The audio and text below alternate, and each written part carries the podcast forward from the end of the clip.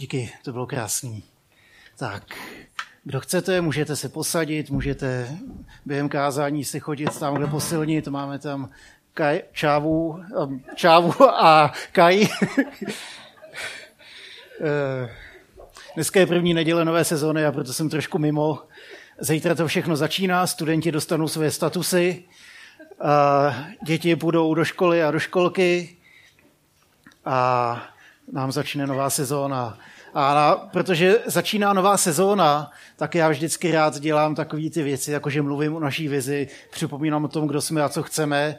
A dneska tomu nebude jinak, ale rozhodl jsem se, že to vezmu trošku obšírněji. A proto chci mluvit dneska o jednom aspektu toho, co to znamená boží vize pro svět. Příště budu mluvit o boží vizi pro církev a potom promluvím o tom, co, co hledáme jako boží vizi tady pro nás v řepích.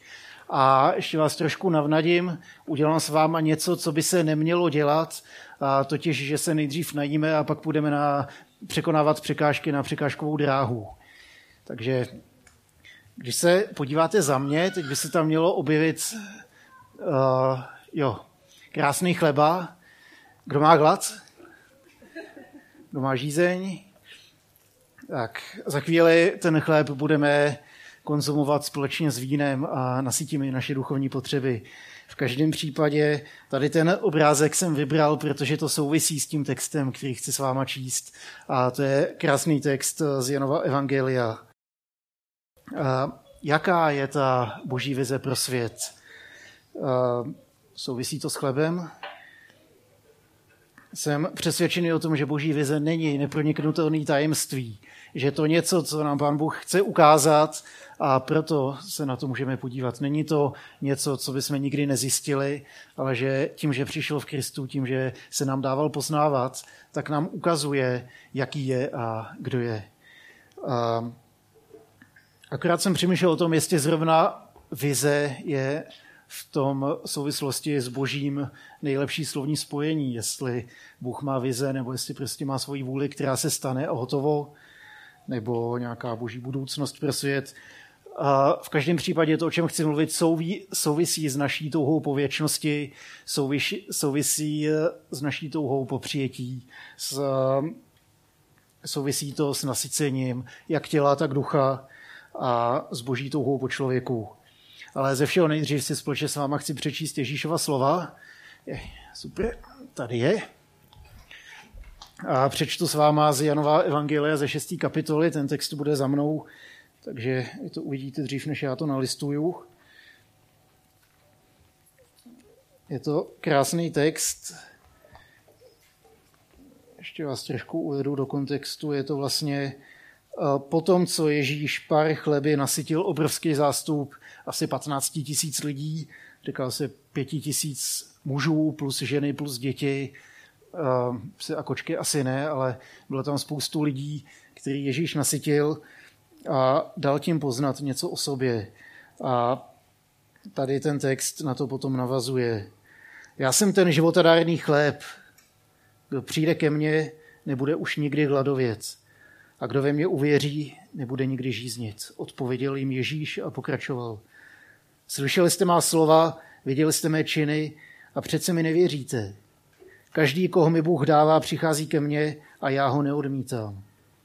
Přišel jsem z nebe ne proto, abych dělal, co chci, ale abych plnil vůli nebeského Otce. A ten si přeje, abych nikoho z těch, které mi svěřil, nestratil, ale vzkřísil je v den svého druhého příchodu k věčnému životu. Boží vůle je, aby každý, kdo se rozhodne pro syna a uvěří v něho, získal věčný život. Já ho vzkřísím v onen den. To je nádherný text, co myslíte? Když Ježíš nasytil ten velký zástup lidí, tak rozmnožoval chléb. A chleba je svým způsobem taková prapodivná a úžasná, až skoro zázračná potravina. Proč to myslím? Je to, je to jedna z mála potravin, kterou jíme každý den a přesto se toho nepřejíme. Chleba jedí ty nejchudší i ty nejbohatší. Chleba jedí vězni i anglická královna. Chleba je součástí těch nejprostších, ale i těch nejluxusnějších jídel. Je to něco, co má zvláštní postavení v naší kultuře. Když přijdou hosté, tradičně vítáme chlebem. A tady to je něco, co mě na tom chlebu zaujalo. A když Ježíš nasytil ten velký zástup, tak jim rozděloval chléb. On je nasytil. Naplnil jejich potřebu hladu, naplnil jejich žaludky. V textu jsem nečet, že by lidi očekávali, že Ježíš naplní. On spíš zkoušel své následovníky. On říkal, tak jim dejte najíst. To, co oni udělali, oni začali počítat zásoby, že mají jenom pět chlebů, pak začali počítat peníze, že jim na to stejně nebude stačit, protože je tam hrozně moc lidí.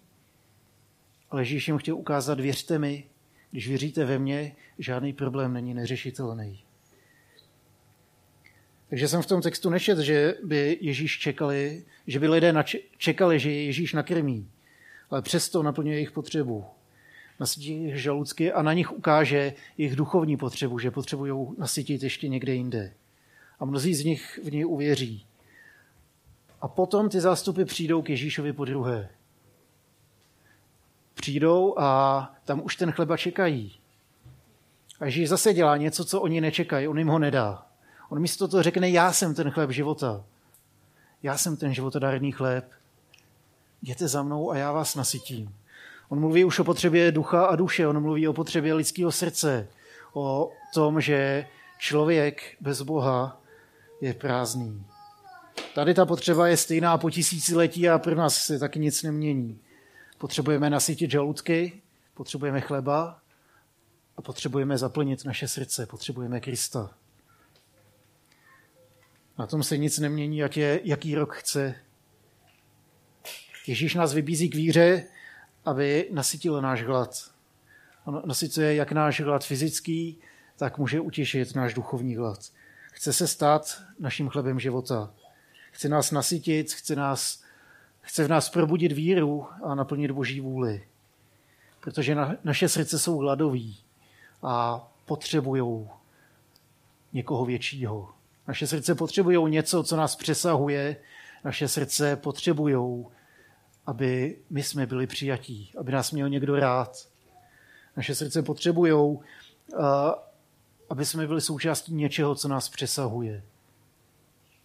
A tady to je potřeba, kterou naplně sám Kristus. Jaký jsou naše nejhlubší touhy? Není to někam patřit? Není to, aby mě měli rádi? Aby mi bylo odpuštěno, když to pokazím? Jak vypadají vaše nejhlubší potřeby srdce? Po čem pragne naše duše? Ježíš říká, kdo ke mně přijde, nebude už nikdy hladovět, a kdo uvěří, nebude nikdy žíznit. Jaký je hlad a žízeň naší duše? Proč se tady scházíme každou neděli? Já vás chci povzbudit k víře v Ježíše, protože on je ten, kdo může nasytit ty největší potřeby, ty náš největší hlad. On nás může nasytit, protože věřím, že je živý Bůh, kterýmu nic není nemožný. Je to živý Bůh, který ještě dneska může udělat něco úžasného v našich životech. To je evangelium, kterému věřím. Že tady je Bůh, který si pro nás přeje život, který v našem životě chce něco změnit a chce nám dát to nejlepšího a dává nám sám sebe.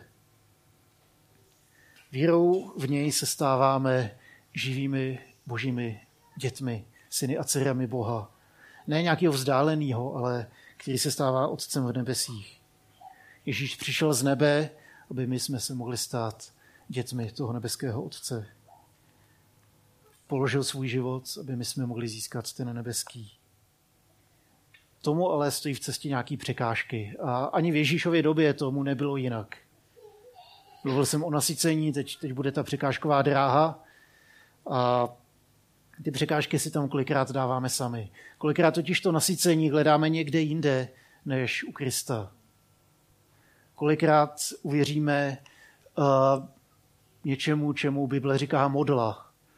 S tím se budeme vypořádávat od 23. září dál. Chystám série o tom, že z nás udělám podrazáky a podvodníky, protože budeme chtít porazit a podrazit modly, uh, modly současnosti. Jaký jsou to? Můžu to být třeba peníze. Když spolíhám víc na svoje úspory než na Ježíše, budu zklamán. Když spolíhám na to, že mě lidi budou mít rádi víc než na Ježíše, tak budu zklamán. Modla je něco, čemu chceme věřit víc než Kristu a co nás vždycky zklame. Ty překážky si tam dáváme kolikrát sami. A tady ten týden jsem zašel do jedný ze svých oblíbených kaváren. Nic nového pod sluncem. Kafe Rybka je úžasná v tom, že tam mají spoustu knih. Je to nakladatelství a knihkupectví zároveň, takže si tam můžete popít kafíčko nebo pivíčko a koukat se do knížek, můžete si je půjčit, můžete si je koupit, je tam spoustu zajímavého čtení. A ta police, u který jsem seděl, tak mě zaujala, že celá vlastně křičela takovou tou lidskou touhou, tím lidským hladem, že něco v našem životě chybí. Knihy o tom, jak být, jak žít, jak eh, být lepším vůdcem, jak líp spát, jak líp jíst, jak líp cvičit, pořád se v něčem zlepšit, protože jakoby to, co máme, nám nestačilo. A to je duchovní pravda, kterou Ježíš taky zjevuje tím, když říká, já jsem chléb života. Že když se budeme snažit nasytit čímkoliv jiným než jím samotným, tak nikdy nezaplácneme tu díru, kterou máme v našem srdci. Sepisují se knihy o tom, jak spát, jak být vzhůru, jak vstávat, jak jíst, jak se správně hejbat, jak pracovat, jak odpočívat. Vyberte si, když zajdete do Luxoru, tak, tak je tam spoustu metrů knih tady k těm tématům a najdou se mnoha další. A to tam jedno téma vedle druhý a může to být jedna modula vedle druhý. Když práce je to nejdůležitější, co v životě mám, neohrozí náhodou můj život to, když mi z práce vyhodí, když změním zaměstnání, když to, v čem budu hledat naplnění svého života, bude úspěch, co se stane, když se lžu. Když budu hledat uh, pokoj pro svůj život s tím, že si našetřím dost peněz, abych byl, abych byl za vodou. Kolik je dost? Vždycky to bude víc, než mám. A je jedno, kolik máte. A proto si myslím, že ta série, kterou chystám o tom podrazení model, že bude na místě, protože spoustu, spoustu témat, kterými lidi dneska žijou. Nevěřím v nevěřící lidi. Věřím v lidi, kteří věří všemu možnému Věřím, že lidi duchovně cítí, že něco v životě chybí a hledají to na nejrůznějších místech. A tady to je velká příležitost pro nás jako pro církev. Ale teď se chci vrátit zpátky k tématu od těch model. Jestliže tím prvním rozměrem textu bylo nasycení a to, jak Bůh nám chce dávat život a dává nám ho v Kristu, tak ten druhý rozměr souvisí právě s těma, s těma překážkama. Jaká je teda boží vůle? Eh, další z těch aspektů, který chci zmínit, zmíním ten druhý, a to je, že si nepřeje, aby byly překážky mezi náma a jím. Aby jsme na cestě za Bohem měli víc překážek, než je nezbytně nutný. Nejvíc jich tam stejně sami nasekáme. On si nepřeje, abychom k němu přišli on si přeje, abychom k němu přišli a našli v něj život. A Ježíš říká, kdo přijde ke mně, už nebude hladovět. Každý, koho mi Bůh dává, přichází ke mně a já ho neodmítám. Je tam ten rozměr přijetí, je tam ten rozměr, že Bůh chce, aby jsme měli volnou cestu za ním. A, a dál je to krásný vyjádření jeho přání. On si přeje, abych nikoho z těch, které mi svěřil, nestratil, ale vzkřísili v den svého druhého příchodu k věčnému životu. Boží vůle je, aby každý, kdo se rozhodne pro syna a uvěří v něho, získal věčný život. Co Ježíše kolikrát rozzuřilo, tak byly právě věci a lidi a situace, které kladly nějaké překážky na cestě lidí za Bohem. On se naštval na svoje učedníky, když bránili dětem, aby za něm přicházeli. Najednou ten malý člověk chtěl přijít za Ježíšem a byl tam někdo, kdo mu v tom bránil. On se kolikrát zlobil na farizeje, protože kladli spoustu nároků na lidi, kvůli kterým nemohli přicházet za Bohem. A prvotní církev se taky vypořádávala s věcí, když pak najednou začali řešit otázku, tak my židé, vy pohané, kdo, kdo může k Bohu dřív, nebo kdo, kdo tam má lepší postavení. Jenže u Ježíše nejsou žádné překážky. Tam jsou si všichni rovni. A tak se svolal církevní koncil. Začali se radit, jak to teda má být, co je správný. A Petr to zakončil tím, když říkal svoji zkušenost, mluvil o tom, jak když přišel k nežidům zvěstovat evangelium, jak to rádi přijímali, jak viděl Boha, jak eh, přijímá tady ty lidi, jak jedná v jejich životě, jak mění jejich životy. A závěr toho koncilu, eh, tak na něj říká Petr tady to. Proto soudím, abychom pohanům, kteří se obrací k Bohu, nečinili potíže. Aby jsme jim nekladli víc překážek na jejich cestě za Bohem, než je nutný. A tady to je jedna z věcí, která mě hluboce oslovuje už několik let. Bůh chce, aby každý, kdo věří v Ježíše, získal život. Nechce, aby jsme na té cestě za ním měli nějaké překážky. On sám nám všechny odstranil z cesty tím, že se stal jedním z nás, že přišel mezi nás, že žil tak dokonalý život, jak nikdo z nás nedokáže, že za nás svůj život položil a vstal z mrtvých. Tím nám umet všechny překážky z cesty a osvobodil nás pro život, který neporazí ani smrt. A vize, kterou mám pro svoji službu, vize, kterou se snažíme uskutečňovat i tady v Řepích, tak je podobná. Nedělejme víc překážek na cestě za Bohem, než je nutný. Ať je sám Ježíš tou překážkou, tou jedinou překážkou, která na té cestě bude. Protože to, na čem v konečném důsledku záleží, to, k čemu Ježíš volá, je víra v něj. Nikdo nepřijde k Bohu než přes syna, přes Ježíše. K víře v něj vás chci povzbuzovat každou neděli. Jasně, můžu tady rozebrat ten text, vzít všechny historické souvislosti, najít tam zajímavý řecký slovíčka. To je něco, co mě hrozně baví, ale vám to k ničemu moc nebude. Tady bych akorát frajeřil, jak nejsem chytrý. To, to, co podle mě má skutečný význam, je, když jsme všichni povzbuzeni k tomu, aby jsme víc věřili v Ježíše, aby jsme byli motivovaní k tomu udělat další krok na cestě za ním. Už se blížím ke konci, tak když tak poprosím kluky, ať se připraví, jakmile domluvím, tak budeme zpívat. Ehm, to, za co se modlím každou neděli, je, aby ve vás mohla být probuzená víra v Ježíši. Takže on sám chce nasytit naše duše, on sám se stává chlebem života. On nasytil pět tisíc mužů, plus ženy, plus děti, kočky, psy a všichni okolo. On nasytil ten ohromný zástup a právě tak chce nasytit každýho z nás. Stará se o naše fyzické potřeby a naplňuje i ty nejhlubší duchovní, ty největší touhy našeho srdce. Boží vůli pro svět je volná cesta k Ježíši a spolu s ním k nebeskému Otci. Ze své strany nám Bůh dal úplně všechno. Dejme mu my svoji víru. Za to se modlím a to si přeju pro sebe i pro vás.